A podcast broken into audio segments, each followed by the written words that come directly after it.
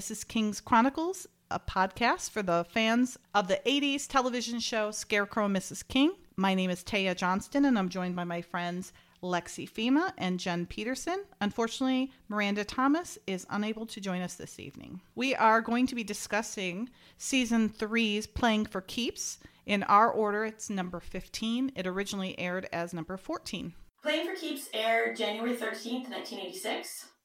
The writer was Lee Maddox, and we talked about Lee when he directed his first SNK episode, Sour Grapes.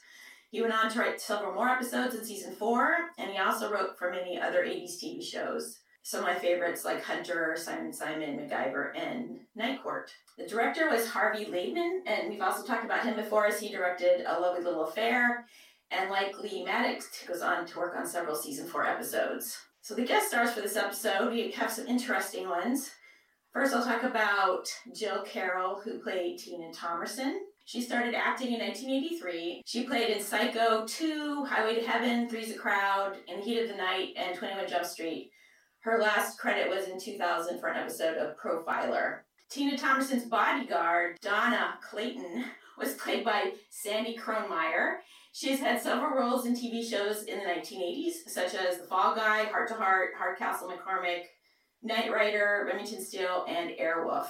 Her last acting credit was in 1987, so she stopped soon after this. Tina's tennis competitor, Mary Dexter, was played by Rachel Daring, and I actually can't help but think this was a play on Mary Decker.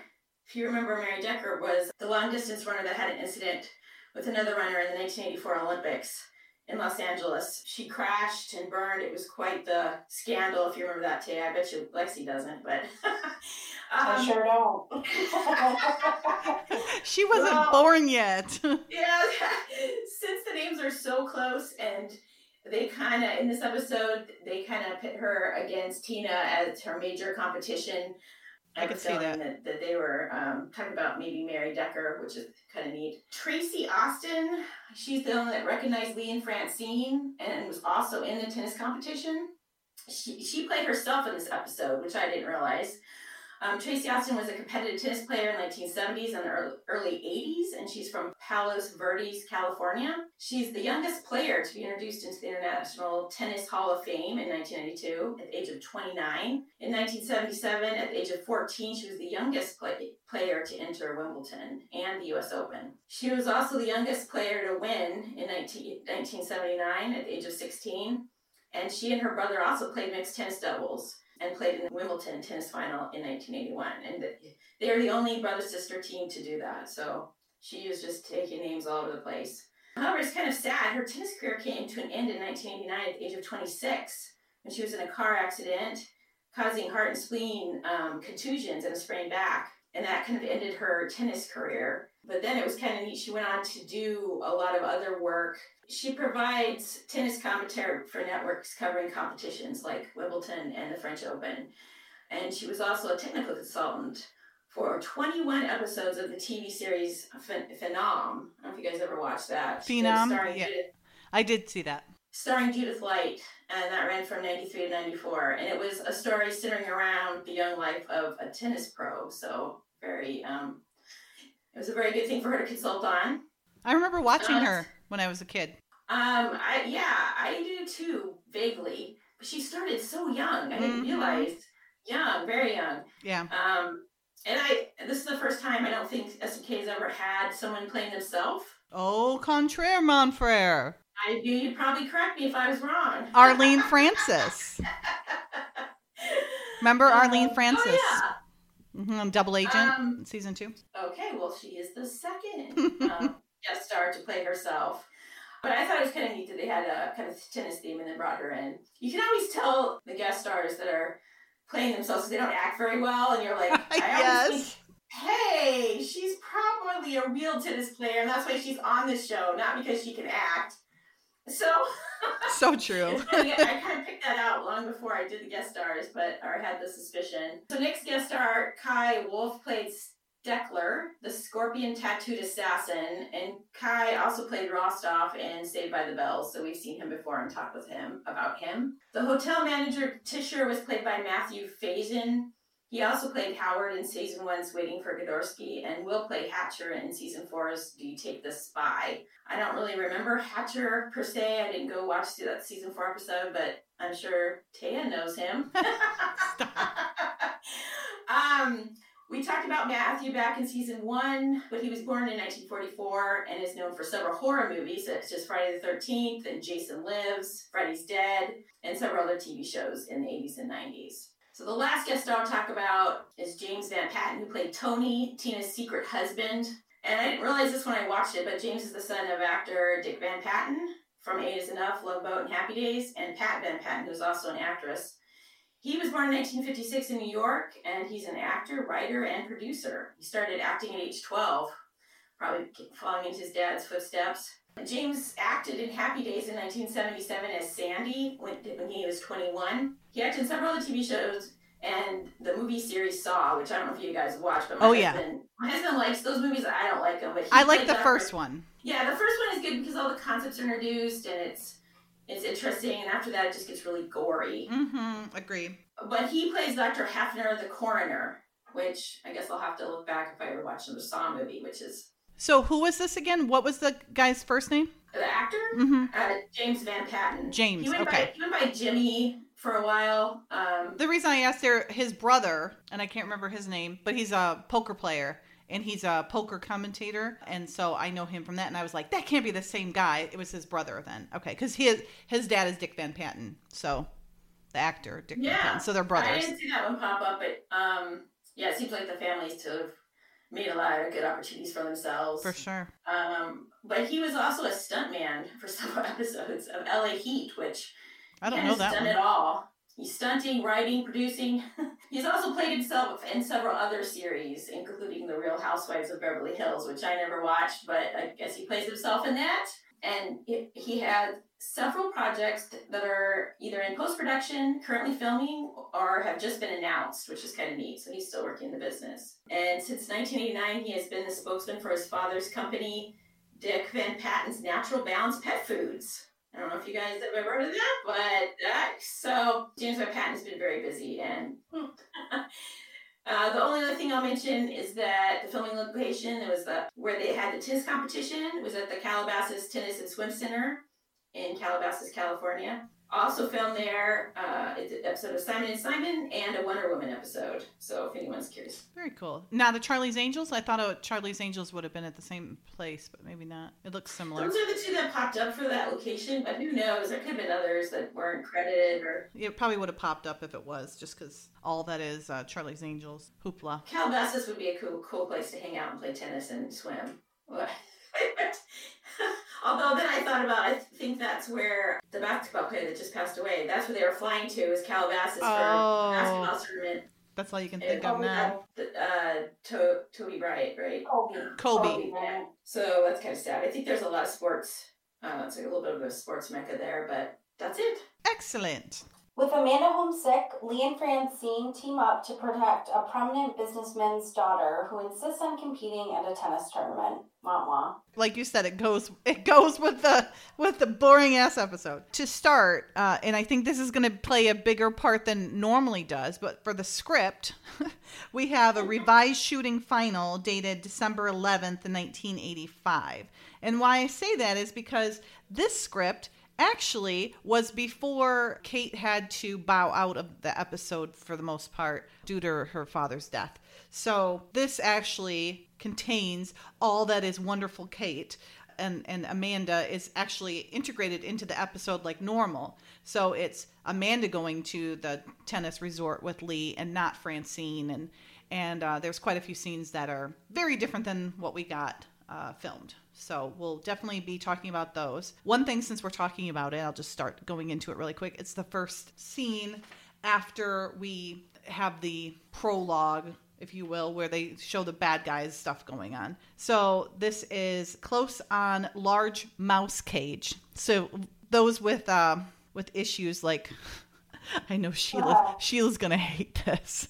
we'll just call them Mickey's for those that don't like what they are. Okay, like Mickey Mouse. So, resting on the island countertop with a calculator in hand, Jamie takes inventory of the cage inhabitants. six baby, and two adult Mickeys. Jamie says, Now, if they breed every five weeks and we multiply that by our existing stock, and and then they have a wide angle to include Philip at his side and Dottie at the sink finishing the breakfast dishes. It's apparent that Dottie's not comfortable with the Mickeys. And there's an average of six Mickeys in each litter, Jamie says. Then that would be 6 times 30, making it 180 by six months' activity. Philip, that's 16,000 Mickeys. then they, they had the camera on to favor Dottie and says, as she shudders and mouths the words 16,000 Mickeys? Philip then says, "We when we cash in at the pet store, we're going to be rich." As Philip picks up the cage, Amanda enters dressed casually for a weekend trip. She's carrying an overnight case. "Morning, everyone." She looks at the cage concerned. "More babies?" And Jamie says, "That's right, mom. The King breeding farms are on their way to a big year." Oh no no no! So then, farms. Good God. So then, a ah. concerned Amanda glances at Dottie, who gives her a reluctant shrug. Amanda says, "Give me a kiss so I can get going." The boys ad lib their goodbyes and give Amanda a kiss and hug. Amanda continues, I want you to make the weekend easy on Grandma, which means the Mickeys stay in their cage. Understood? The boys nod in agreement and exit with the cage. Jamie and Philip, have a nice weekend, Mom. Don't work too hard. Amanda makes a quick check of her purse and overnight bag as she crosses to the door to exit. She turns to Dottie. I owe you one. And then another angle, Amanda exits. And then Jamie yells, There it goes. Philip says, It's heading towards the kitchen. Not missing a beat, Dottie matter of factly steps on a chair as Philip joins Jamie in the search for the Mickeys. Dottie says to herself, Oh, good. Amanda, you owe me two. Isn't that cute? That sounds horrific. Yeah. it really does. I would die. I would be on the table, not the just the chairs. Mm. Uh, Boys. I know, right? I thought that was a cute in- intro, though. We don't usually uh, see something that that comical. it's mm. kind of funny. So, getting into what we actually get to see filmed, uh, we open on DC, uh, specifically the White House, and then it kind of pulls back and get into one of the most uh, boring episodes of season three. Ill-timed, you know, with Kate's father dying, pulled her away from filming, so she wasn't in this very much. This is kind of um, a preview of what it's going to be like for us when we go to watch uh, season four's final episodes. It's the Francine and Lee show at that point on, so it's just and not not anything against you know the two of them. It's just we I think we all kind of watch it for the Lee and Amanda moments and things like that. And it's just kind of far and few between in these. Yep. Mm-hmm. So we see uh, a gyrocopter coming in, kind of a bird's eye view of it, and he's got some lasers or something that are shot out of there, and he's going for a target looks like he mar- he hit his target if that's a good thing. I'm guessing no since uh, these intros are always setting up the bad guys first you know getting them uh, for, for us to know what they're doing.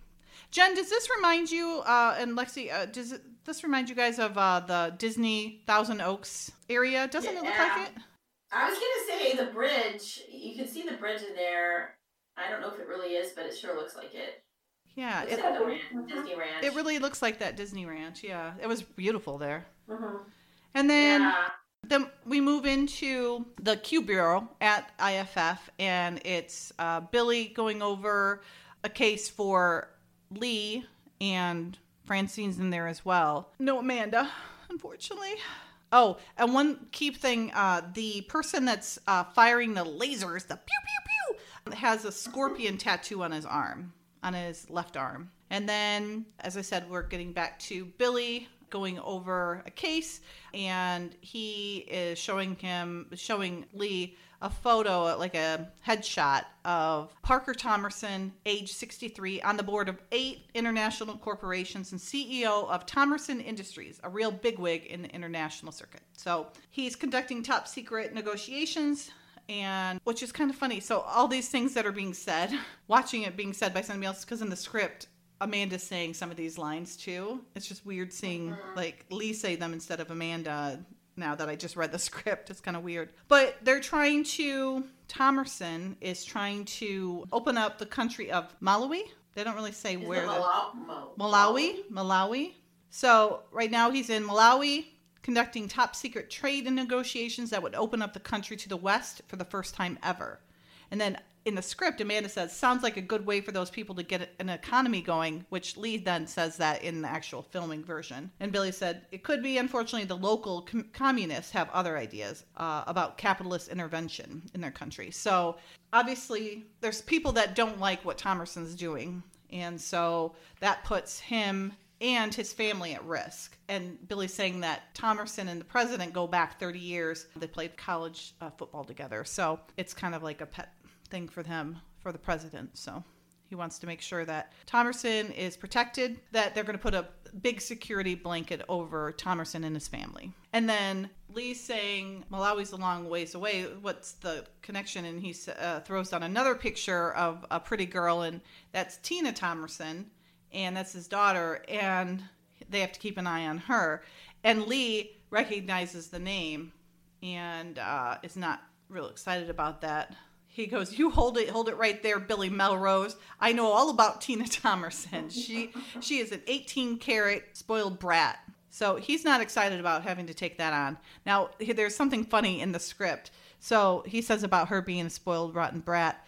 And Francie says, uh huh. Most recently, Agent Potter at the running of the Bulls in Pamplona, Tina had him picked up on a phony morals charge. Two days later, Potter was found aboard a gypsy caravan in the middle of the Zaragoza desert. And Lee says, You can't do this to me. He goes, Watch me. Amanda, I know you're a tennis fan. Try try and get as close to Tina as you can. And then Lee says, Billy, if she's the fan, so like he was gonna throw her under the bus and have her watch Tina and and no, normally he doesn't do that. Normally he wouldn't. He'd throw Francine under, but not Amanda. So I thought it was kind of funny that he was just going to throw her under the bus. Like, let Amanda take care of this little spoiled brat. Billy mentions, like we see in this in the scene uh, where he says they're going to play it double, where if one of them gets burned, the other one will be able to swoop in and, and they'd still have coverage. I'd like to hear some of these Secret Service stories about um, kids that, that you've had to watch. And oh yeah, like Amy Carter. I'm sure there's a lot of good stories there. what was that? Um, I'm sure if Miranda were here, she'd say it. I think she liked that first, the first daughter, or something like that. It was like um, Mandy Moore, where she was the daughter of the president, and she was. It was a movie, and she was like such a little turkey. She kept sneaking out and everything, and they had to keep having Secret Service on her. Nobody Yeah. ever saw that. It sounds familiar, but I'm almost positive Miranda's uh, watched that, so and liked it. I think it's right up her alley. If not, it was like a Disney type movie. yeah, Mandy Moore did a lot of Disney movies. Yes, she I did. think I think she did. I'm thinking about the right person. Mm-hmm. Probably, but yeah, that'd be interesting. Like, who who was the most, the biggest handful? I bet you Clinton probably wasn't a big handful. She seemed like kind of a a bookworm, you know. Mhm. The Obama girls seemed pretty. Yeah, easy. yeah. I can't see them being like too. They were pretty young too. Yeah, that's true. And then who else was in there? Oh, the Bush Yeah. girls. The Bush girls might have uh, gave them a run for their money. No, I mean seriously, Maybe. like one Yeah, of- no, I, I bet. back then. Yeah, they seem to have calmed down now. yeah, yeah, yeah. it's normal teenage stuff. I, you know. hmm Francine's pretty much begging to go on this case with Lee, and Billy's saying not having any of it. He's like, "No, no, no. What we need is a lower profile." And and she goes, "Don't tell me." He goes, "Scarecrow, see if you can get Amanda to help with this."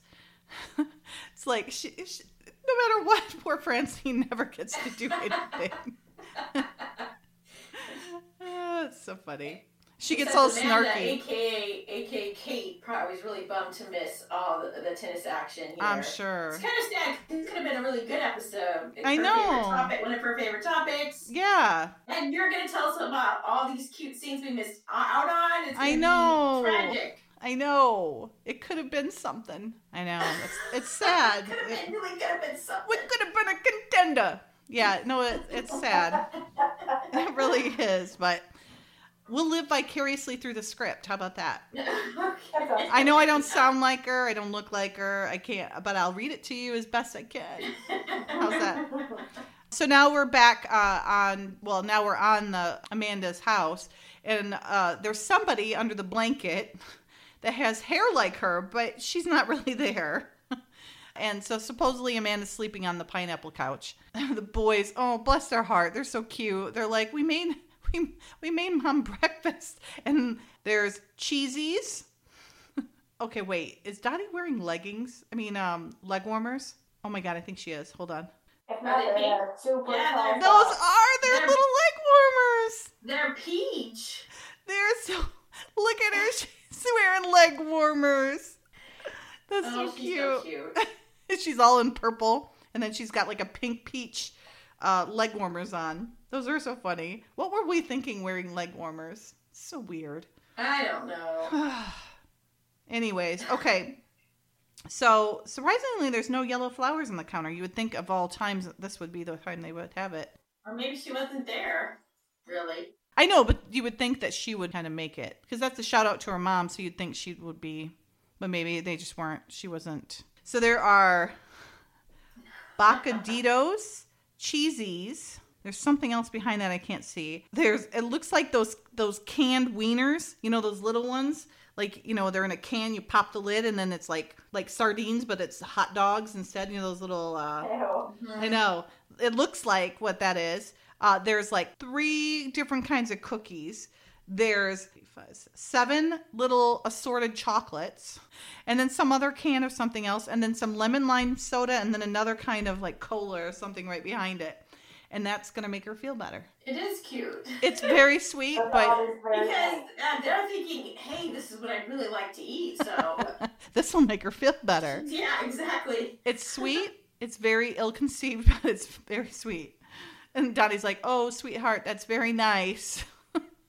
But she has a bad cold. When you don't feel well, it's better to have something bland like tea and toast. He goes, "Ew, that's what you think." When we're sick, this is what we want, so we're going to give it to mom. It's the only reason we even ever get sick. But you can taste it. I mean, what if you usually when you're sick, you can't taste all the chocolate and good stuff. So why for the calories? Yeah. you can't taste it. That's so cute. And then the phone rings and she's like, Oh, hello, Mr. Stetson. Is Amanda in? Well, she's not feeling well. And then all of a sudden you just see this hand come up off over the couch and she takes it. She'd take a call from him and she could be in Siberia and she'd take that call, I bet. Yep. Don't blame her. She goes, She's sound asleep. And then you just see this hand come over. Oh, the little fishy's back there. He goes, Amanda, you sound terrible. He goes, Look, I was going to ask you if you could help me with this case, but boy, she looks pretty good. Just All her makeup's on, her hair looks great. I don't look like that when I'm sick. I know. I know. I don't look that good when I'm feeling on my tippy top top best. she, he's like, now don't be stupid. You just get some rest. Don't worry about it. It's not office work anyway. He's like, just an overnight or out of town. She's like, overnight out of town with Francine, huh? And she's getting a little jelly. He goes, I know, I know. I feel the same way, Amanda. But hey, it can't be helped. She goes, where are you going? He goes, uh, you know, you're not missing, gonna miss anything. It's just going to be a lot of work, believe me. She goes, where are you going, Lee? She totally caught on. Well, we're going to uh, the Shenandoah Country Club. I like when she closes her eyes and she's just like, you're not going to miss anything. It'll be televised. She goes, well, you have a good time. She hung up right on him and he didn't, he didn't even get Yep. to say bye. Poor Amanda. So where was this? This is in Calabasas, you said? Mm-hmm. It's pretty. Uh, what did they say? Tennis and swim center. Yeah, it's very pretty. So we see his cheesy little outfit, right? His little suit and his tie that looks like he's a little salesman, right? Yep. Well, the script is Amanda comes up uh, and says, "Nice suit." He goes, "It's part of the cover." She goes, "You look just like the man at the department store selling vegetable peelers." he goes, "Cute." All business. More to the point, when we spot Tina, hang back and watch how I get her confidence. She's a handful, off the wall. Improvisation's the key. And Amanda says, I've gone through Tina's file now five or six times. Sure, she's high spirited, but I don't think she's impossible. And then suddenly people come around and he says, If she was impossible, I wouldn't be here. The woman with Tina is Donna Clayton, her private bodyguard. She's a former Army airborne officer, so watch your step. Amanda stays at the magazine rack as Lee crosses to Tina and Donna. And then, as we know, he totally blows it with her and she gets uh, her bodyguard to get rid of him, right? Well, then Amanda comes, swoops in like Francine does and says, I'm sorry, didn't I see you pull up in a silver sports car? He goes, You bet. She goes, Well, I think someone bumped into you because your alarm just went off. And then he ran off, frustrated. It says he he goes, Maybe we can talk later. And then she gets rid of him and then then this part happens. So Amanda says, I hope you didn't mind my little charade, but I saw that he was hassling you, Tina. She goes, Have we met? She goes, Not until now. I'm Amanda Kingston. This is really a thrill. I watched you play last year in Newport. And Tina says, Yeah, I did pretty well in Newport. Thanks. She goes, uh, Donna says, Miss Thomerson is very busy. And Tina asks Amanda, Do you play? And she says, Some, not like you. And she goes, That's what they all say before they beat the socks off me. Let me know if you want to s- knock around a few balls. Amanda says, No, but thanks anyways. I hope that you don't mind if I watch you practice. I could learn uh, plenty from studying your form. She says, Feel free. And then Lee walks back and then he goes, How'd you do? She goes, Pretty good. She's invited me to watch her practice. I hope you didn't mind the car alarm business, but it looked like you were in trouble. Lee says, "What gave you that idea?" She goes, "Your hands. Sometimes when you're when you're stuck or nervous, they start flopping around." and Lee raises a hand, starts to make a point, catches himself, and stuffs them back into his pockets. Because the point is, she's bought your your cover. I'm going to get a hold of the guest registration and uh, run a spot check on Tina's suite. Keep an eye on her. And he heads off. I love it when she throws it right back at him. You know. Yep. I'm gonna have to watch for flopping hands now. I know. Well, he does. He does the, this. Yeah, um, he'll yeah. he'll sit there and go like this, like you know, like uh, when he. I don't know if it's a Bruce thing or if it's a Lee ism. You know, I'm not sure. It's kind of funny. Anyways, that's one of the kind of cute little moments that we don't get to see. It's just not as fun when it's uh, him and Francine. Yeah. So maybe that's what we'll do. We'll just talk about the fun parts of the script and skip all this bullshit, right? It's not I as would've- fun. yeah. No, I'd rather hear like what the script version is because What it it's was me and supposed to Amanda, be. and That's really what we care about. Yeah. Mhm. You know, like I, I really love Francine. You know, like as a character, I do like her Yeah, a lot. But yeah, yeah. just like I want to see Amanda and Lee. That's why I watched I the know. show. Well, there is a little bit of a swoony moment later. I'll, how about if Mhm. I promise you that? That'll help In us the get through. Yeah, that'll help us get through this a little bit. okay. Not like a full on you're gonna swoon, but like a whoa, I'm getting a little dizzy. Yeah. Yeah, I mean, after this episode, I could use, I could use, you know, some sort of spice. So Exactly. That's cool. I did like I did like Bruce in this episode though, for some reason. Yeah, he's very why. versatile. You know, he plays Um, yeah. both I mean, sides, kind of. He had to pick up the slack. He had to be extra good looking, Mhm. extra on top of things. Got to turn up the good looking charm. Like, Bruce, you're carrying the episode here. No, like you said, I like Francine too. I don't have anything against a character, but yeah, Yeah. It's just it's It's it's, like a brother and sister playing instead of uh, romantic possibilities. You know what I mean? Yeah. Because they are. They're like brother and sister at this point. Well, let's face it, we're all watching it for the romance, Mhm. um, and, and not the intrigue of carefully structured uh, espionage storylines. Right. True. so while we like them, we were looking for Lee and Amanda. Yep. While I understand Lee's suit is a little disarming, I don't want to lose sight in the fact of how awful Tina Thomerson's outfit is. Iridescent. Uh, I I I don't. I'm at a loss for words. It's Anyone? very spark- It's very sparkly.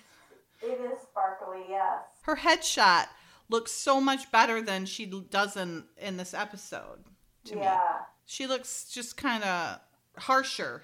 Yeah. I don't know why. Maybe it's the way they have her hair, or I'm not really sure. But uh, Francine looks good. Her Yeah. makeup and hair is on point. Mhm. I don't I don't know why her collar is so tall though. She looks very matronly on that Mhm. top. Yeah, Yeah, true. the the skirt's kind of like a baroque. Mm-hmm. And she's kind of wearing a tie clip from I our was just gonna future, say that. Yeah. future Lee. Oh yeah, you're Um, right. I mean, our past Lee, who used to wear a tie clip all the time. hmm The Donna lady, I know she's not a very nice person. Spoiler alert, but she's pretty, uh, and her Mhm. hair's really pretty color. Yeah. All right, so Francine's now uh, hit it off with Tina, which is good. Oh God, I didn't even notice Lee's shoes. Those shoes are horrible. Yeah, the outfit's pretty. It's bad. It's real bad. The pants don't even match anything. His only saving grace is he's trying to be a salesman. So I know, He has, he has to look like one, but yeah, He's too cute for that. he's too cute for that. he is. She's like, oh, touchy, touchy. Guess Amanda doesn't point out these things out to you. He goes, the point is, she bought your cover, right? Mm, she's like, mm hmm. so we have a little, like some of it, the the same uh, dialogue is is used uh, interchangeably, but Mhm. some of it's not, you know, because it just doesn't ring true when it's not really Amanda talking. One little odd scene. So Lee calls the front desk and has them get uh, the head of accounting, and he's like, uh, "Look, I got a seven hundred dollar room charge on my account. Somebody screwed up. I want to straighten it out." And he's he like makes the guy come to him at his hotel room. In, an, in order to pull him out of his office so he can go in and get the uh, registration list from him. Pretty clever, Hmm. you know? Yeah. And he gets in there and uh, and he's like, "Thank you, Mr. Tisher." how does he know how to get in there? He just types in stuff and just goes. Like, wouldn't there be a password or something? Maybe, but back then I think security was pretty lax. Yeah, I guess. if there was a passcode, it might have just been one, two, three, or I love it. Lee's like, "Oh."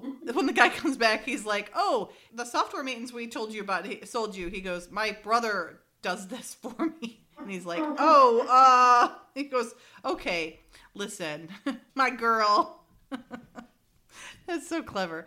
He goes, I'm up to my keister in allegations with this gal that I'm staying with. And, uh, well, you know, we had just gotten to rock and rollin'. and, well, she started to get worried that her boyfriend was going to find out that we're staying here in Lodge. Now, all I was doing is trying to take our names off the registry. He goes, You know what I'm saying, huh? You know what I'm saying? He goes, Why'd you need a print off? He goes, Believe it or not, she wants proof before she'll let him in the room. That's pretty good thinking. Quick on his feet. He goes, How much? He goes, $50. He goes, 50 bucks? He goes, Pal, in Monte Carlo, I can get the list and a complimentary bottle of champagne for 30 Yeah, the last guy only gave me 40 bucks. So now Lee knows that somebody else asked for the registration list. So somebody that might be onto him or something. Okay, those tennis outfits, I'm so glad they've come a long way because those are like, it looks like they have like diapers on underneath them. Doesn't it? Well, that's what I was thinking. It looks really thick down there. Are you saying she's got junk in her trunk or Something is going on. yeah, I, I, they've definitely uh, progressed for sure Mhm.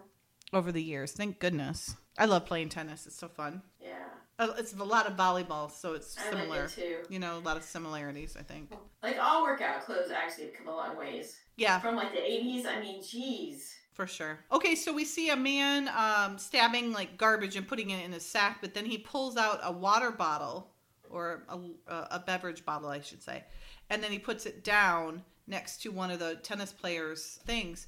But we get to see the scorpion. dun dun dun. Dun dun dun. it's kind of creepy though. Ugh. he plays a good creepy guy for sure. Yeah. Yeah, that blonde hair, something about it. Uh, so he leaves it there, and then they're playing tennis, and Francine's there watching, and then her bodyguard's there as well. And then Tina gets a, a nice uh, slice in there. And so they come back off the court, and they're about to drink the water. She goes, That's my ice water. The lady uh, that Mary Dexter seems to be a little bit of a um, diva Mhm. she kind of gets snarky with her. She's like, whatever. So she drinks the, the water. She drinks it and then they continue playing. See Tracy Austin and she's signing autographs, but then she sees Lee and she's like, Lee? And whenever he gets nervous, he like takes his hand through his hair and runs it all the way through. so he's definitely doing that now because he's like, oh crap, who knows me? And she goes, I, how do you say that name? Lee Gorva. Does anybody know? Hold on, I gotta pause it because it's It really needs to come long. up again. Yeah, it's really long. Gore Vandalchek? Gore Vandalchek or something? I don't. Yeah, Gorvandalchek. And he turns around and like, who am I supposed to be? And he like turns and uh, she's like, Lee Gorvandelchek? Yeah. She says Gore Van Delchek. That's what. Gorvandelchek. It Okay. sounds like she stumbles on it. Oh. I would too. That hurts. they give her the line, the hard name, and she's not even an actress. yeah, right? She's probably the whole time she's studying. You're like Lee Gorvan Delchek. She's always saying it over and over and over again. Gorbachev, Gorbachev. And then and then go Gorvan Delchek. Gorvan Delchek. Gorvan Anyway, she says uh, Lee Gorvan Delchek. And he's like looking at it like, uh, he's probably doing a whole Rolodex through his head of who are who am I supposed to be? Like, what have I told this person? Am I an astronaut? Like, what am I exactly? So then he turns around and uh, she's like, it's Tracy, Tracy Austin. Hungarian Invitation, 1979, the dancing. He goes, Oh, uh, Miss Tracy. How nice, how nice. She goes, Your English has really improved. She goes, Last time I saw you, you shoved the Italian ambassador into a car. There was all that smoke. He goes, Oh, oh, yes, yes. I never found out what it's all about. He goes, My wife. nice to see you. the look he gives when he walks away is so funny. Like, oh my God, I barely made it out of this.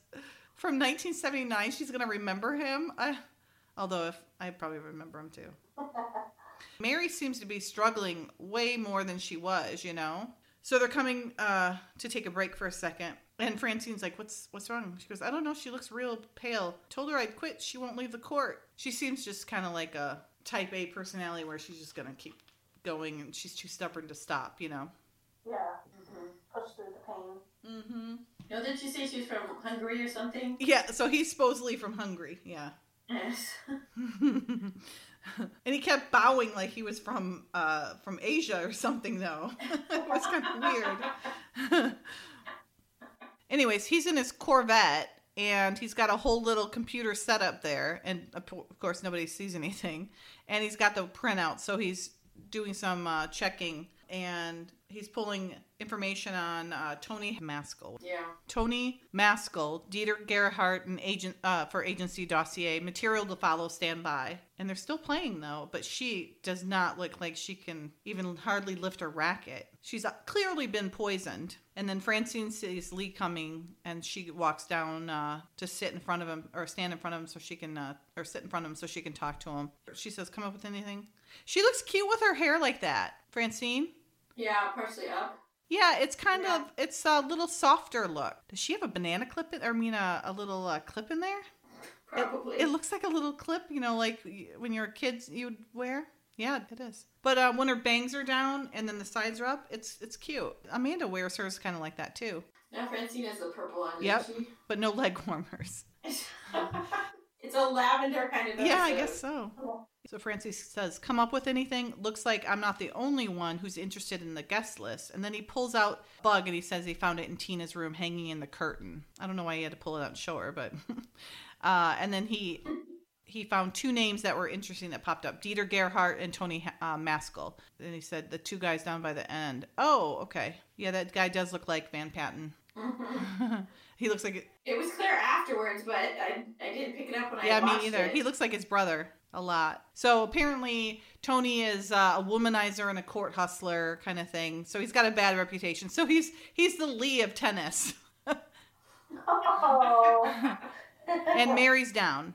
She is down for the count. She is not looking good. And uh, they all come to help her.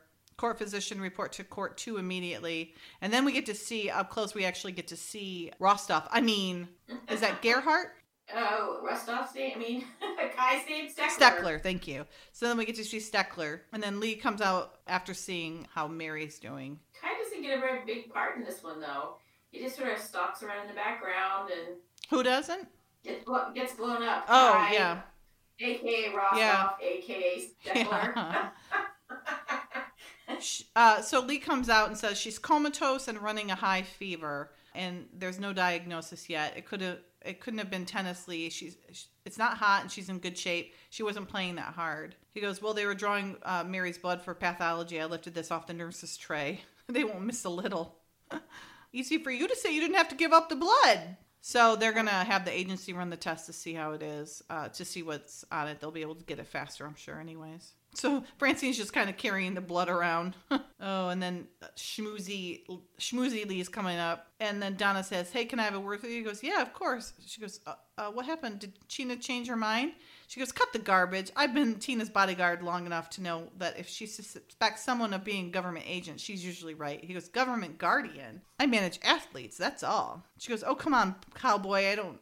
how much time. And then she says there's Tony uh, Tony Maskell hanging around. She, she, doesn't like the looks of it. She's she wants them to work together. Mm, I don't think so. You bad lady. You're naughty. He's such a dork.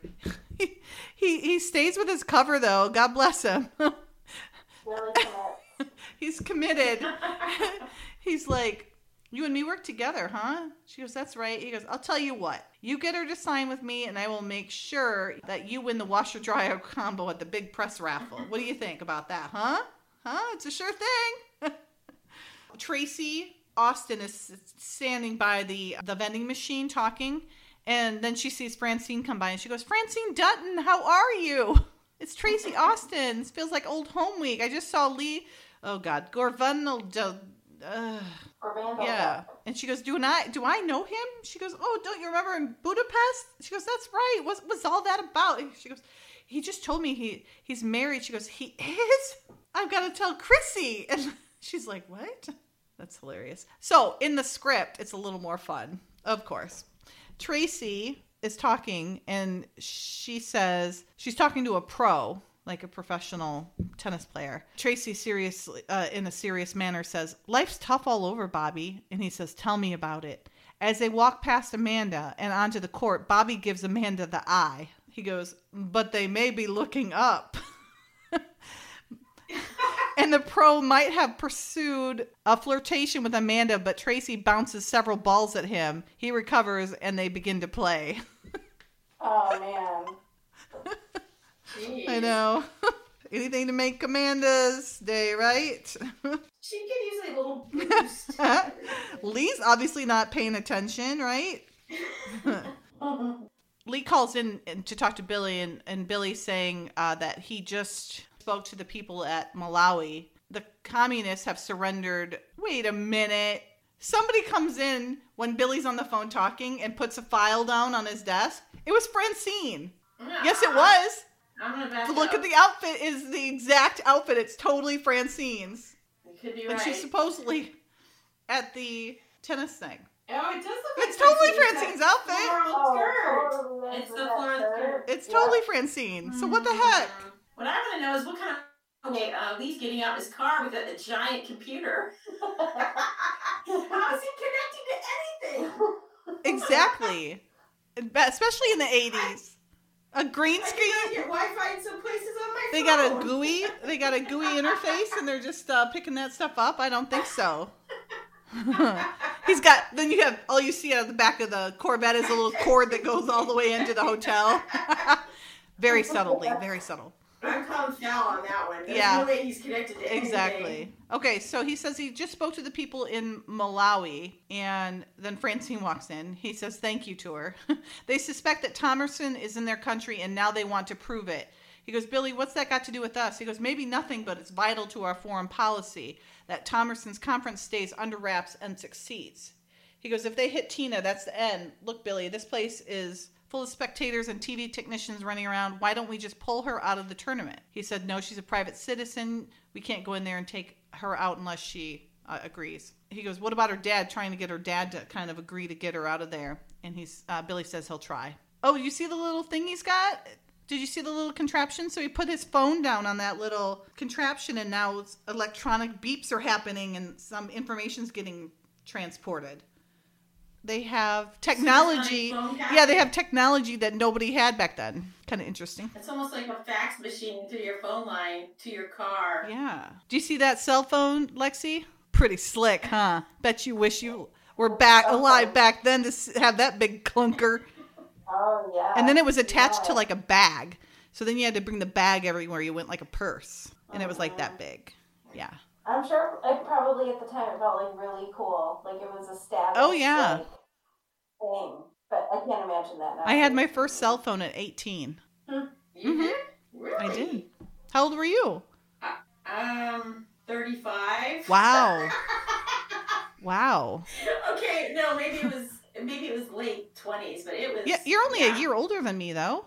That's weird. Well, first of all, my family wasn't very advanced with the technology. I mean, we didn't even get like a DVD player till, till I was in high school. Wow. But no, I, I think I didn't need it. I didn't think I needed it. Like the extra money and the hassle. Yeah, I had it for work stuff, but yeah, that was yeah, it was probably, and it was a flip phone, but it Yeah, was probably um, late 20s. wow. Okay. Maybe early 30s. Wow. You went a lot longer than I did. I'm, I'm going to have to look this up now. Is there a you have a log? Like what? Where you where you gonna look it up then? Jim will know because I think he Oh, got us all our first ones. You know, he Yeah. got them for work before I did, but Yeah, yeah. no, I was a big deal. And that's why like you tell my hmm. kids, like, I didn't have cell phones I was like 30 years old. I think you can manage. of course, they have them, so. Yeah. So Lee with his new contraption here that we've never seen on here before. He's getting a security alert activity on Steckler. He's an assassin. No photo. Repeat. No photo. You don't have to repeat. You don't have to repeat it on the screen. It's like repeat, repeat, no photo. Like you do that when you're talking to somebody. You don't have to do it when you're reading it. Like, oh, I repeat. Oh, well, thank goodness because I didn't read that the first time. so he's a bad man. Obviously, he's got the scorpion tattoo. Duh. It's on his right arm. No, it isn't. It's on his left arm. It's on his left arm. It is, yeah. I think it is. No, I know it is because when he had the shooty, the pew pew pew, it was on his left arm. Yeah. Most definitely. You need to go in and edit that alert.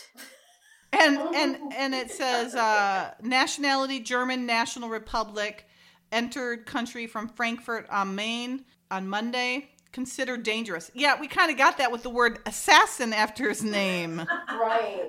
Thanks for clarifying. Wow, he's a look gentle, he's a gentle assassin. who wrote this uh, alert, man. oh, but that is funny. It says right arm and and uh, instead of left. So now we're at the pool, and Donna's there. She's so shifty. She's super shifty. Yeah. And Francine's out there with like they're out in the sun and everything. Everybody's in bikinis, and then Francine's in like a a, a long sleeve romper, like It's like the style or something. Like Francine has the purple one on, and Tina has the yellow one on. yeah, you're right. Like the, the, the jumpsuits, the single color jumpsuits. the jo- they're like jogging suits. Yeah, hmm yeah, it's true. They won't get any sun. Nope. So- burned. Francine's uh, walking over toward the telephones, the line of uh, payphones, and I think she's trying to see what uh, Mr. Maskell is talking about. He says, "All right, but you have to give me a little more time. Don't worry about it. You and sick, your sick little friends will be the first to get the news. No, no, no. You let me handle Tina. I'll take care of her." So that's all Francine hears. So it makes it sound kind of ominous. Obviously, we know because we've watched this 8,000 times. Well, probably eight times since this one's not very exciting. Uh, we know he's not up to anything nefarious. But he does see that uh, Francine's following him. Look how little she is. She she looks even smaller in that little uh, jumpsuit. Yeah. I do like her hair like that. It just looks so much softer. I agree. I think it's really pretty. And then with a little pink bow thing in her hair, it's cute. So he pulls a little switcheroo on her, and she's following him, and he kind of slips off and then follows her. He's and he's like, "Why are you following me?" She goes, "Don't get your hopes up, buddy. I'm just getting some ice." He goes, "I saw you with Tina. I know what you're up to. If you're smart, you'll stay away from me. You'll know everything when it's time." And she's like, "Huh?" And then we got Cheesy Lee still in that same suit. So she's telling him, he's like, Where's Tina? She goes, Oh, great. She was right over there. She was asleep, I swear to you. She goes, I left for a reason. She's explaining that she followed uh, Tony and relays what she heard him say. She goes, Yes, it was out of context, but I took it as a threat.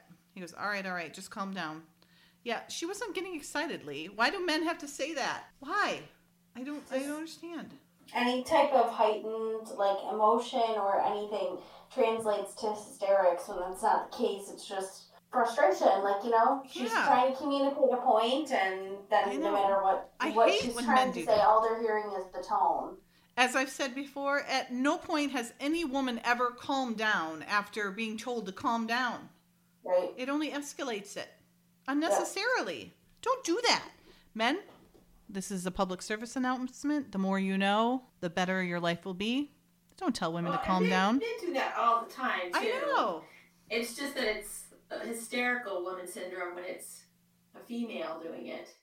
They can rant on and on about, Yeah. you know, and they can s- put their fist down on the desk and but women do it. I think it's the um our our tone of our voice the pitch i think it goes up so then it it freaks them out. Somehow it's like pavlov's dog they hear that and they're like whoa something's going on you know? And yes i did refer to men as dogs in the kindest way i didn't mean it that way but no i mean I, I just i don't understand why men do that i hate it when they do that to like if i'm in a meeting and they tell another woman to calm down i'm like she's not getting upset like i'll be the first to jump on that because i'm like no what are you doing she didn't do anything I would be offended by that. totally Well, unless I was like yeah hyperventilating or something. Yeah. Or if someone told me to calm down, I'd be like, I don't know. Because men do it, they just do it in different ways. all right so they devise a plan to figure out where she's at he goes if she's not at all these places then we'll call it the marines i don't know that's just that's just really falls flat for me it's just so boring I agree. Yeah. So they're walking out toward the parking lot, and then we see a red convertible speed off, and then we see uh, the bodyguard chasing after them. Wow, they almost ran over Lee and Francine. Donna says, Oh, that's Tony Maskell. He goes, I hope this is one of her practical jokes. yeah, she doesn't look like she's in distress, guys. And then Donna, she, he's got her. I should have known you two were working tandem. The old bait and switch routine. She goes, Look, just tell us what's happening. He, he was snooping around. I was going to tell him to his face to get out. Next, he's got her. He's like, all right, follow us. Everybody's got a convertible, it looks like. Jeez. Convertible season. Didn't take long, and, and Lee's uh, not far behind them. Ooh, they tore the hell there. Tires squealing. Chasing, I was like, chasing, chasing. I know. This is so so how it's going to be at the end of the last season. We're going to be like, and then Francine does this, and then Lee says this. hmm It's painful. We're going to have to do a lot of drinking. I'm just saying. Yeah. All right, so there's uh, a cop just sitting there, and Tina comes out. And it's uh, a pleasure to give you another ticket. She goes, officer, officer, there's a man following. us. He's got a gun, which technically he does. so obviously Tina's in on this, and she's not in any danger. Well, that was a really fake-looking scene. Them driving. It's totally green screened. I wonder where they're where they're driving around. I know. I was wondering. It looks familiar. it's either like it looks like either the observatory area or the Disney Ranch area. Yeah, Something. something around I there. don't know. I'm not an expert, but So Lee comes out and he's like, "Hold it right there," and he's like, "I'm a federal agent." So they're explaining it to the cop, and uh, he's like, "They took her. The man took her against her will," and he goes, "Well, if he did, he's been doing it for the past three nights." oh god. The cop lets them go, and they take off after them. And then finally, the chase scene is done. Well, it's just it's you know there could have been some cute little Amanda moments in there, but no, we have to have tires squealing, and this looks like it's on uh, the lot because it's got the little pond. So they finally find them. Lee sees them and they're making out. Boy, they didn't waste any time. They just go right at it. So obviously, they she is not against her will, and so they're married. Maybe this is where they got the mystery marriage idea. Ugh Yeah. makes it an even worse episode now. They are saying that somebody got a, a reporter got a hold of their marriage license and was threatening uh, to get more of the story, and um, they are worried about telling her dad, her daddy. You know, they want to tell him before he reads in the paper, and the dad doesn't think very highly of Tony. All he sees him as is uh, like a womanizer. He's really protective. He wants what's best for me, and that's what Tony is. That her, she's saying her dad never gave him gave him uh, Tony a chance. Oh, and then we get a little uh, nice little compliment for Francine. She's like, "Oh, first time the agency sent us a woman. You were real good."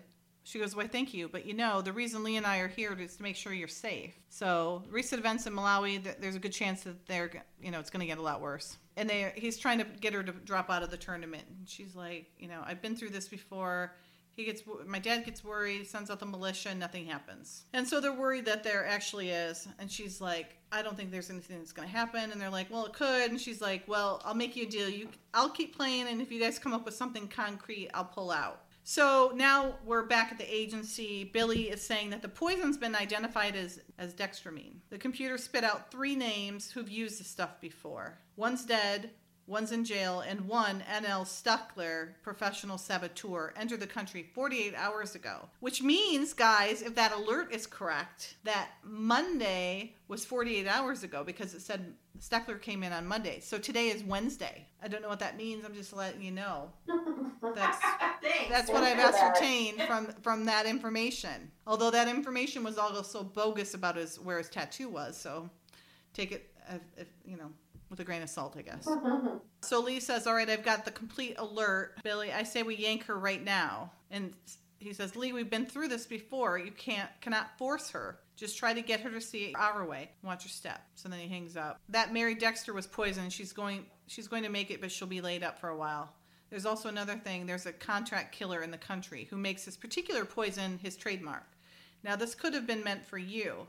That's why we wanted you to drop out of the tournament. She goes, Okay, but you're not going to salt me away in a mine somewhere, are you? He goes, No, no, we just want you to be safe. Okay, then assign me someone that way if things clear up, I can still play. What do you say? He says, Yeah. See, she's not all bad. Amanda was right. Mhm. Now we find Steckler in that in a barn, and he's got a whole lot of little lasers and pew pew pews all over the place. And we keep seeing that tattoo, which is on his left arm. Hello, no, you're right from. Oops, my, no, you're right from your left. so Donna now has shown her true colors. She walks into the barn and he lets her in. So obviously he knows her. And she says, "Hey, they know you're in the country. They got a pretty idea that you poisoned Mary Dexter. They've convinced Tina to drop out of the tournament. You've assured me that she wouldn't." She goes, "I know what th- I said. Things change, and the people that are on her are good." He goes, "I have a contract." And she says, "You might have to cancel it. Your employees." Employers assured me that you were pro- a professional. Relax. See, another man telling a woman to relax. Not gonna end well. I know. We tried to warn him. Yeah. So he wants her uh, to bring the two of them down there uh, toward him so that he can take care of them, I guess. And then we have um, music playing, and uh, Tina and Tony. Oh, I just got that. Tony and Tina's wedding. Huh, that's funny. Uh, Tina and Tony are dancing. And then now we get Lee. We actually get an Amanda moment. Uh, she's still on the pineapple couch. And uh, but Lee's calling in to talk to her, which I think is very sweet. Obviously, he's in the middle of a case, but he still calls her. He misses her. Yep. I think And that's. why wouldn't he? I know. That's sweet. And he looks a lot better in the suit too. Yes, he does. Even though it's brown. Yeah. Even though it's brown, yes. Yeah. He goes, Listen, do you want to hear the rest of the story or not? Hey, be next door. She doesn't feel good. She goes, I thought you said this was going to be a lot of hard work. He goes, Well, at the moment, they're having one of those annoying cocktail party things. You know, when I'm talking about the name tags, Francine comes up. She's like, annoying. Like, she's having a good old time. She's not used to having the party stuff. Her her outfit's um that Baroque look again with the the jacket, the shiny jacket, but it's kind of that Baroque style, you know? She reminds me here when she was in um, when they were staking out at the house in the Amanda's neighborhood, and I forget the name of the episode because we just had it, so I should remember. Oh. The Russian who had moved in, and yeah. Francine One bear dances. territo- Yeah, she was very territorial about you know her and Lee on stakeout. This is what we all, do. This is gonna be awesome, and now she's kind of doing that. You're like, man, Miss this is awesome. You're missing so much fun. Yeah, it's kind of just like, why would you do that? And he he's like covering up. He doesn't want her to feel bad, which is very sweet. He goes, "We're at one of those cocktail party things. You know what I'm talking about? The name tags, the watered down drinks. Frankly, I'm bushed, dead on my feet." She goes, "What's the matter? Too many tangos?" He goes, "No, too much Tina. At least she's decided to drop out of the tournament. If we can tie her into the Mary Dexter poisoning." And she's just pulling on the cord, and he's like, "What?" She goes, "I want to tell her I'm sorry. She's sick." Does anybody raise of hands? Does anybody believe that she's actually really feels bad that and she's sorry that Amanda's sick? Mhm. No, Yeah, I didn't that's think what they so. mean. She's supposed to rub it in. Exactly. I, ju- Hold on a minute. I just want to tell her I'm sorry she's sick. All right, all right. Okay. Just a minute, huh? Uh, let's see, where was I? Oh, anyway, Amanda, Francine wants to say hello. I guess I can see a little bit if, if like her and Lee used to do this a lot and go out and have their time and celebrate. She probably these misses type of it, Places and yeah, and now Amanda's doing it without her, and her and Lee are doing it without her. Yeah. Yeah. Probably. Amanda? Hello, Francine. Oh, are you gonna hate yourself for missing this one? This place is to die for. Everybody is here. The food is fabulous, and Lee and I have been Dancing up a storm. I don't remember when I ever enjoyed anything so much as this. Blowing my old kid, You know me? Lee knows how to dance well. I believe it. Listen, I'm really sorry you're sick, and Where- Ah, here comes Donna Clayton. Look, if you have any other ideas, uh, call me later. Oh, poor Amanda. Francine, that was just mean. I'd be so jealous. in the script. Amanda's on the phone with her mother. She says, Mother, I know you. You're bluffing. It's too cold and you're not going to sleep in the backyard. Try putting some cheese in the cage and let it and leave it on the floor. I've got to go. Bye. so poor Dottie's still dealing with that. And then the the angle includes Lee and he walks up to Amanda and she as she's hanging up the phone. Lee says, Feel like tripping the light fantastic? And Amanda says, That would be nice. You know what they say all work and no play. And they start to dance. They start to dance, you guys. We totally got screwed out of the dance. Ugh. Lee says, I got to tell you, Amanda, you're really getting good at this. And Amanda says, Well, you've done a great job of training me. And we've been on how many cases together? And Lee says, I don't mean the job. I mean this. Oh. And Amanda, cuddling, says, Oh, this. And then she says, Well, that's because we work so well together. They dance even closer. Lee says, We've only just oh. started to find out the things that we do well together. Go! Oh my goodness. Hold on a second. I gotta. Did we missed out on that? I know. So then Amanda says, Lee, maybe we ought to. And then she sees Donna and stops. Do what? Come on. And then uh-huh. Lee says, What? We ought to what? And Donna joins them, breaking the mood. And yeah, then Donna. and then and then it goes on from there. Yeah, I was like, yeah, way to go, Donna, you ruiner. Even Lee was like, what, what, what, what else? Donna Downer. Isn't that Yeah. cute? Wasn't that the cutest? uh, that would have been so That cute filmed. I know. Damn it. Anyways, okay, back to what we get to back, back to Boringville. No offense. Donna is setting up. Oh, that's who they were setting up. I thought they wanted uh, Tina and Tony to show up down there. They wanted Steckler wanted Donna to lure Lee and Francine. For some reason, I was thinking it was uh, Tony and uh, Tina down there. So Donna comes up and says, "I just got word from Mister Thomerson's lawyer, who's flown in to speak with you." And she said, "He's here." And she says, Yes, Mr. Jeffries wants to meet you out by the groundskeeper's barns. He goes, What sense does that make? That's halfway to the main highway. She said, I don't know. You'd, you'd more, know more about that for security reasons, you know. Don't worry, I'll keep an eye on Tina. Yeah, I bet you will. Francine, you'll have to go party some other time. Donna looks smug, a little too sure of herself. Except for Donna apparently has some sort of degree in geometry and mirrors. Oh, that's She right. ex- expertly starts Why does she do that? I don't understand. yielding. You know, that's what I was gonna ask you guys. It, it seems like she wanted to sabotage. Um, She wouldn't even have him go. Assassin, what's his name? Yeah, she wanted to. She was trying to blind him so that he would miss, so Mhm. that like he- they would think that the threat was taken away by him like failing or dying or whatever, so that she could still get to Tina at the competition. Like Oh, with the threat taken out. Oh, you're right. Oh, Yeah, you're so smart. stealth mode. Oh, my Because little like- grown up. She's teaching me now. what I'm I'm so proud. That's you're exactly right though. Yeah, because they thought that the threat was neutralized, and then um, they put it together like with the stands and stuff later. Like, oh wait, no, it's not. Like, we need to get, you know, we need to figure out what, what we have to do. But she was hoping that they wouldn't figure it out, and with him gone, the threat would be. Neutralized. Yeah, neutralized and then she could That's so smart. I didn't I didn't even think of that. Uh, she working for the same Employer, yeah. that um? But she's? Like, she's his- sacrificing him. said- yeah, but if he's a good assassin, I mean, Did come did up with it a different plan. No, I'm just kidding. what a waste of a good assassin. Did y'all notice that um Lee had a different suit on um before the thing blew up and then it blew up, and then he turned into some new clothes. So right before the bomb goes off, right before the bomb goes off, so they're crouched down by the by the vehicle. He's in his brown suit. What? You're right. It's Then- completely different. And then he's back in his cheesy original suit Yeah. when he's shooting from from there, from the car. And then it blows up, and then now he's in different clothes. So that whole bomb thing took him back, and then changed his clothes. Isn't that funny? so weird. Why would they do that? Francine does not run like Francine always runs like like a sissy, doesn't she? I know she's in heels, but they're only like an inch tall. They're like kitten heels. It's so funny. Uh, so that guy is no more. Um, now his tattoo is neither on his right or his left arm.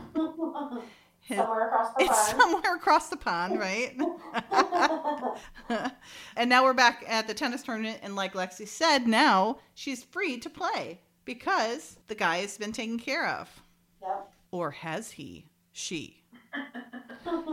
so now Lee's back in different clothes. He's in his leather coat for you, Lex. Oh, yep, I do like leather. I do not like Francine's outfit here. I like the color. I do not like the I agree. the way it comes down to past her waist like that. She's uh, all her outfits have been up to her neck with some sort of brooch. It's like- and and monochrome too. yeah, yeah, and monochrome. Mm-hmm. Yeah, I don't like that. Um, it's too much, Yeah. and I don't like her hair there either. Mm. Lee Lee has a an inkling. He's like, I, I don't buy it. I, Steckler was a consummate professional, and he always did his job. Even the accident was a little too convenient, though. She just got lucky that he got taken out. Mm-hmm. Steckler did. Steckler. Steckler.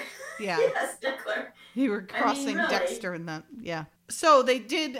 They do know that Donna's into this uh, on onto this because they said uh, Francine comes over and says, "I just got confirmation that Donna is on the flight from Dulles to Honolulu. Uh, she'll be taken into custody the minute they arrive. The hundred thousand dollars credited to Donna's account has been tra- traced back to those who threatened Thomerson. Why do you look like somebody who just stole your bicycle?" Steckler is dead. Donna will be picked up in a couple of hours, and Tina's back in the tournament. He goes, I don't like it. It's all too convenient. I spent half the night talking to anyone, anywhere, who had ever dealt with Steckler, met him, investigated one of his hits. Any help? But one thing, he was a consummate professional. He always did his job and always got big headlines. Headlines seem to be very important to him. You're right. I remember in Geneva, he assassinated an ambassador that was being honored at a public concert. Well, in Hong Kong, he used a bomb on a British emissary in the middle of a press conference. So he goes, What's the point? He's dead. Another thing, the police recovered his rifle at the barn. Pro like um, Steckler would use a gun or he would use the bomb. He wouldn't use both.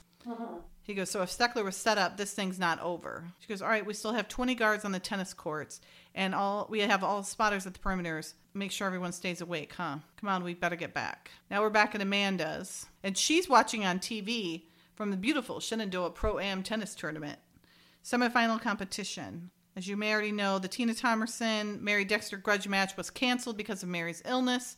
Tina Thomerson then became uh, heir to an unchallenged placement in the semifinals.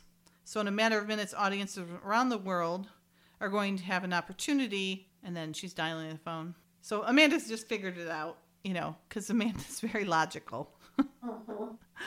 And then Tina comes up to Francine. She says she's shaking. She's nervous. She goes, You'll ace the quarterfinals. She goes, Quarterfinals? I'm in the semis. I got bumped. So now we know why why they poisoned uh, Mary Dexter. It was just because she was her only competition. And sadly, the actress that was playing her, this was her only credit. Oh, really? She's, she's just out, out. Oh, wow.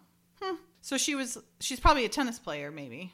Yeah. Yeah. She didn't seem like a great actress, so not surprised. So Lee's saying, I may be paranoid, but this thing isn't over. Now you keep an eye on them. I'm going to check the grounds. He goes, Go on. She's like, All right. And then there's a call coming over the PA for uh, Lee Stanton. Please pick up the house phone. Only Amanda could call there. It's funny. She goes, It's me. I've been watching everything and everyone on the television set. I think I figured the whole thing out. He goes, Slow down, slow down. Now, what's what is it you're trying to say? She goes, Okay, look, it's really very simple, but it's not so simple when you take everything into consideration. He goes, Uh huh, okay, now. What are you talking about? The point is, I think Tina's still the target, and I think I know why. What promises to be a most exciting match for the women's championship is about to get underway. That looks like a big ring for a woman. It's definitely her. Oh, she looks prettier with it without that big hair. Yeah. Before she put the visor down, she looked really pretty. Mm-hmm. Yeah, I would never get on that thing. Oh my goodness, no. No, no, no, no, no. Uh, it would be so fun. I'd Oh my god. I'm afraid of heights, so I would Oh, not would like that. too. In a heartbeat. I know you Yeah. two are your are, are little daredevils. Except it is just a lawnmower engine, you realize. So I know, that's- it's not it's- that reliable. Yeah.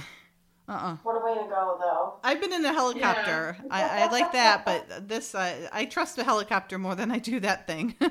oh my god. All right. I did not see this coming. What the hell is Francine wearing on her feet? Did you guys see at 3946?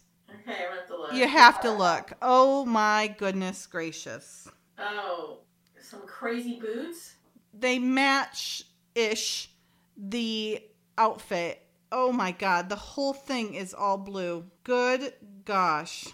That is something else. Do you They're see like it? boots. Oh my god, they're so They're really tight. those are quite the statement. I'm not sure what that statement is, but it's not good. Yeah, that's that's a lot. Oh my That's goodness. expensive. hmm I didn't see it before and I was like, oh my god, what is she wearing? Oh lord. Okay. Billy meets up with them out in the parking uh, lot area and they want to explain what's going on. The minute Mary dropped out, Tina was bumped up into the semifinals, which at the moment are being fed into a 140 TV stations. And it says, sounds like Steckler's still involved. And he says, Yeah, and I'm betting Donna Clayton killed him. Look, anyone could be using her tickets, right? She could still be here now and about to catch catch us napping. Lee asked Billy, Billy, do you still got that 30 six in the in the trunk? So I guess it's that's a gun. For someone who hates guns, I'm, I'm a horrible person at this. I, I don't know. It's, it's obviously a gun. I don't know. I don't have my gun expert, my son, uh, here, so I don't know what that is, but it's probably some type of sniper gun, I would imagine. Yeah. And then they are driving, and I'm not sure exactly how they know where they're going to be. I, I don't understand. They said something about movement on the south perimeter, but I don't know how. But then why are they on the highway? They're like on a on a main road. They're not like within the com- compound. It just didn't make don't know. sense. Yeah. So now we see the gyrocopter thing coming in, and then Billy pulls up, and Lee uh, obviously spots it and gets the gun, the thirty out out six. That means ought means zero, right? The like original. So I think thirty so. zero six, I guess. These tennis shots that they keep plugging in are so old. Mhm. My I was goodness. wondering if some of them were of Tracy. I yeah, maybe. It But looks yeah, like kind of grainy. it so could be. tell. Yeah, it could be her. Oh, I love this. So Francine's like, you need to, you need to clear the stands, and he's like, lady, we're trying to, we're trying to do a show here, you know. Miss, we are working, please. Would somebody ask this lady to leave the announcers area? She goes, This is a government emergency. Somebody is trying to kill Tina Thomerson. Get on the PA and clear the stands now. All right, lady. Give me the phone. So in the script, they're talking, and Billy Lee says, "Billy, do you have that 30 out six in the car?" And Billy says it's in the trunk. And then Francine, have our security people clear the stands and get the tournament officials to help. And Francine says to Amanda, "Go to the announcer's booth and get them to clear the area." And Amanda says, What do I tell them? And Francine thrusts her ID into Amanda's hand. Life and death is usually a good place to start. But it's funny because Lee says tells Amanda to get the security people, and then Francine turns to Amanda and says, "Go get them to, to shut it down." Like what? So I guess Amanda's the security people Mhm. at that point. So Francine's managed to get this uh, dingle uh, to get uh, to clear the stands, and then uh, Lee pulls the gun out, and he's going to uh, he's going to take her out. It's an ultralight. Lee, it's got rocket launchers on the struts. Okay, wait till he's in range. So sexist. Don't scare him off. There's nothing wrong with my seat, the guy says. Excuse me, please. Ladies and gentlemen, I'm terribly sorry. But the fire department has requested that we clear the stands. And Billy says, What are you waiting for, Lee? Take him. He goes, Well, shoot. He doesn't do well with pressure. Come on.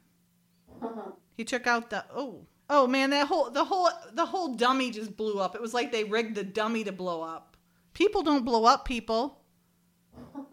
And then they take off the helmet or move the helmet and it's Donna. I don't know why they're not rushing to get medical help. I assume she's still alive, but I think she's dead. Oh nope nope she did the little head flop, so she that means that's she's- when she died? that's TV Okay. that's TV Okay. for she's dead that little She might have just passed out. We don't know.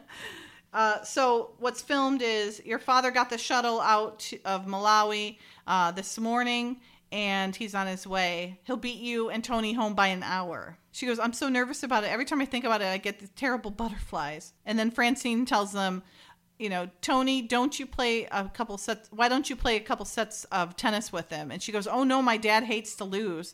She goes, Well, make sure he doesn't lose. She's like, Oh, so clever. and then they thank her and uh, they take off. So all is well with them. And then Lee's on the phone with uh, Amanda, obviously, and she's like, "This calls for a celebration." And he goes, uh, "Look, uh, but you know, I've got to get back to DC." And he keeps kind of like mentioning, uh, like uh, wielding the the phone at her. She goes, "We have a, we finally have a chance to relax a little bit, you know, enjoy the club and pile up on an expense account." And he he just has the phone in his hand. She goes, "Amanda," and he's like, "Yep." She's like, "Right." And then Lee gets back to her. He goes, "There was just a little trouble over my bill." Now, where was I? She goes, "You were telling me about why they were still after Tina." He goes, "They're terrorists who wanted to make a statement. This uh, Tina was the most visible way of doing it." You really have been working hard, haven't you? Oh, yeah, yeah, yeah. Well, the point is, it was just, um, it was different. How was it different? Well, you know. I mean, you, you get used to working with one person. You get to know their, their habits, their rhythms, you know, the whole potpourri of personality. I missed you too. He's been caught. It's cute. It is cute. That's it's the- very cute. That's the only good part of this. of this at the film version, you know, like uh, it, and it's nobody's fault. It's just it stinks. But anyways, so the script, the script is Tina says you've both been terrific. I wish there was a way to thank you. And Lee says there is. The next time you've got someone assigned to keep an eye on you, don't let them him end up lost in the Zaragoza desert. And Tina's blank for a moment, then she smiles ruefully. It won't happen again, I promise. Suddenly, Lee snaps his fingers. I almost forgot. You'd better get outside. The cops are towing your car. Someone apparently reported it stolen. Tina says, Stolen? I paid a fortune for that car. She turns and hustles across the lobby and out the door. Lee laughs good naturedly. Amanda checks him out. Lee? And he says, I couldn't let her off with a with a promise, agency pride and all that. Amanda looks ready to reprimand him, but Lee signals her to hold on. Lee leads Amanda toward the reception area. Relax, it's just a joke. The car's right outside. And Amanda says, Okay, I guess she's earned a little payback. It's just she's so nervous about her dad. Lee says, Don't worry about Tina. She can handle herself. Besides, you and I have some unfinished business to take care of. We hear the cocktail orchestra strike up off screen. Amanda says, such as, and he says, weren't we in the middle of discovering all the things we could do well together when we were rudely interrupted? She says, so we were. They link arms around each other and walk toward the music. Freeze frames, oh. fade out. That would have been cute. That More dancing that we missed out on. Son of a nutcracker. Oh. When did Kate's dad pass away? Was it That December. December? Yeah. The the script was written in December December 11th and then he died. I just we just talked about it. Um, yeah, I just I couldn't remember the date. the script was good. You know, it had some cute moments in it. Would have been nice to have them dance again. Gave us an idea of how it was supposed to be. Yeah, yeah. Oh How well. could have been. But it was cute. It's time for Dottie's bookshelf, and she's recommended a couple of stories that tie into this episode playing for keeps. The first recommendation is A Little Company written by Matahari II in December of 2001 and has just under 1,800 words. This is an extension of the tag. Lee stops by to spend the evening with his partner after he and Francine wrapped up the case. Let's just say Lee is most definitely going to catch Amanda's cold. The second recommendation is Playing for Keeps Tagalog by Amber Stockton. In this story, Nurse Lee comes to the rescue. A little soup, a little music, and a whole lot of TLC. As always, we'll provide links on our website at mkcpodcast.com in the show notes. We hope you enjoy the stories. It's time to pull out some videos from the video vault that reflect the episode Playing for Keeps. Amanda is absent for this episode, and Lee really feels it. You can tell he, he would really rather she were there with him instead of Francine. Of course, it ends up that she helps solve the case from her couch, of course. So the song is When You Say Nothing at All by Ronan Keating, and the video is put together by Love SMK, and it sort of highlights all the great things Amanda does, even when she doesn't have to say anything or be there. And that was the case in this episode. And we all missed her. So even though Kate was not in this episode, it's one we think she would have loved to act in, being a big tennis player herself. Therefore, we have two videos of Kate talking about and then playing tennis. This first video is a clip of Kate talking to Barbara Walters about her love for tennis, even, even when she has a broken hand. This is something I would do. I would keep playing sports even if I had a broken bone. Totally.